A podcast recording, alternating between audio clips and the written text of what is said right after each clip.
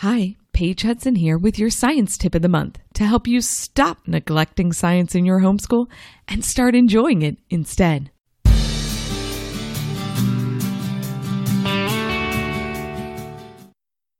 This month, your homeschool science tip is don't stop sharing Christmas science with your older kids.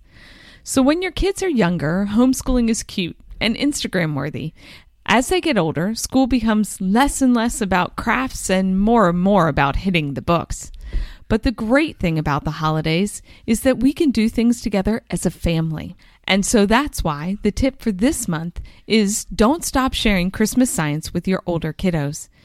Yes, they will still have to do some school throughout the season, but there are still lots of ways your older kiddos can participate in your holiday science plans. Here are a few ways we fit in Christmas science with our older one. Take one day off a week for holiday fun. Usually we did this on Friday Fun Day.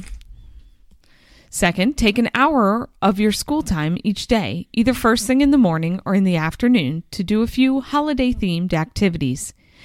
Either way, the idea is to relax your expectations during the holiday season. You may not be able to take school off completely, but your older student will still enjoy sharing in the Christmas science fun. In fact, I still plan on having my oldest, who is now at college, do a few Christmas science experiments with us this year. And we'll still sit down together and listen to the best Christmas pageant ever, which we do every year. Our holiday homeschool plans are not the same as they were when my kids were younger, but I'm grateful to have these benchmark memories with them. And now they can cut out and ice cookies all on their own. Thanks for listening to this homeschool science tip of the month, and I hope you have a great month playing with science.